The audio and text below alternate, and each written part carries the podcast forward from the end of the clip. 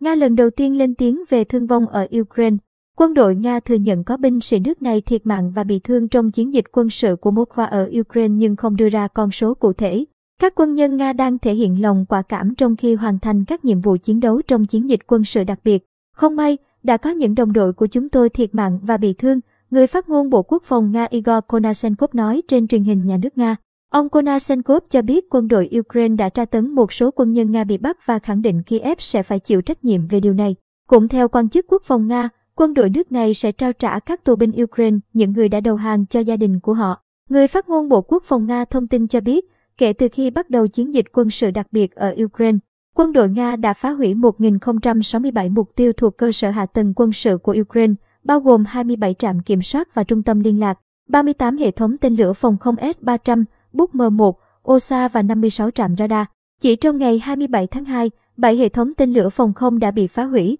trong đó có một tổ hợp S-300 gần thành phố Kramatorsk. Trước đó, 254 xe tăng và các phương tiện chiến đấu bọc thép khác, 31 máy bay, 46 bệ phóng tên lửa, 103 pháo giả chiến và súng cối, 164 phương tiện quân sự đặc biệt đã bị vô hiệu hóa, ông này nói thêm. Trong khi đó, Thứ trưởng Bộ Quốc phòng Ukraine Hanna Malia khẳng định kể từ khi phát động tấn công vào các khu vực ở Ukraine, Nga mất 4.300 binh sĩ, 146 xe tăng, 27 máy bay phản lực và 26 máy bay trực thăng. Hôm ngày 24 tháng 2, Tổng thống Nga Vladimir Putin phát động chiến dịch quân sự đặc biệt ở Ukraine vài ngày sau khi công nhận độc lập hai vùng ly khai ở miền đông Ukraine. Nhà lãnh đạo Nga khẳng định Moscow không có kế hoạch chiếm đóng nước láng giềng, nhưng muốn phi quân sự hóa Ukraine. Trong báo cáo đưa ra hôm ngày 26 tháng 2, OHCHR Văn phòng Nhân quyền của Liên Hiệp Quốc cho biết chiến dịch của Nga khiến ít nhất 64 dân thường thiệt mạng, 368.000 người ở Ukraine phải sơ tán đến các nước láng giềng. Ngoài ra,